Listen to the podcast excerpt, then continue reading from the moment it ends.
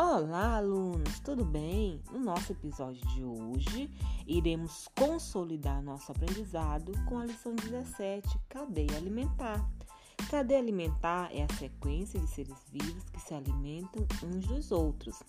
As plantas são a base da cadeia alimentar, pois produzem alimentos a partir da energia do sol.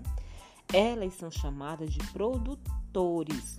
Os consumidores não produzem o próprio alimento e, por isso, devem consumir outros seres vivos. Já os decompositores têm a função de transformar o cadáver dos consumidores em matéria inorgânica, que é utilizada na fotossíntese.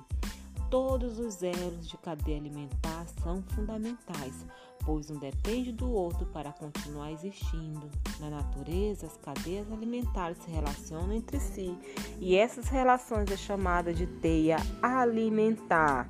E assim termina a nossa aula de hoje com o podcast Consolidando Aprendizado. Boa aula! Tchau!